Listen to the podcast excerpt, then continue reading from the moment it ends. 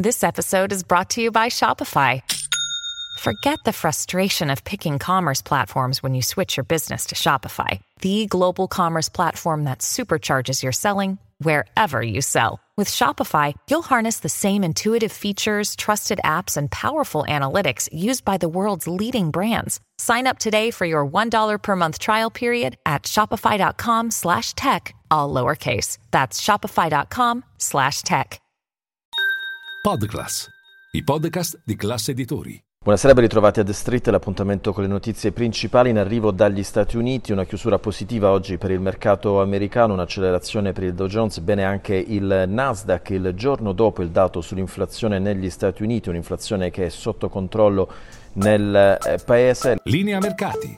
In anteprima, con la redazione di Class CNBC, le notizie che muovono le borse internazionali. Le vendite al dettaglio oggi eh, dimostrano una crescita anche qui su base mensile ad agosto sopra le attese degli economisti che si aspettavano un aumento dello 0,2% mese su mese, invece c'è stato un rialzo dello 0,6%. Tutto questo a meno ormai di una settimana dal meeting della Fed, della Banca Centrale Americana, il mercato si aspetta una pausa nel percorso di rialzo dei tassi di interesse da parte di Jay Powell.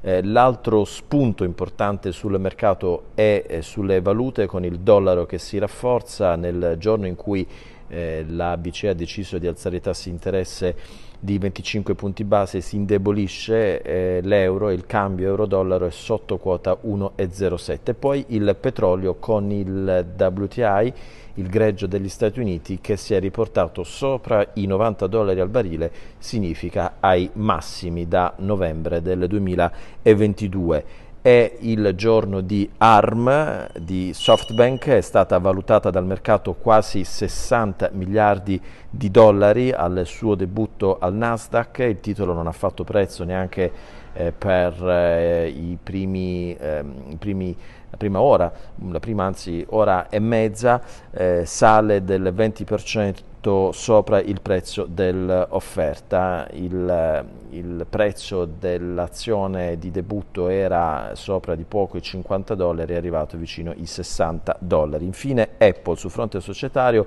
dopo la Francia anche il Belgio mette sotto controllo il modello dell'iPhone 12, i dispositivi supererebbero i limiti di esposizione alle radiazioni. Era l'ultima notizia, grazie per averci seguito.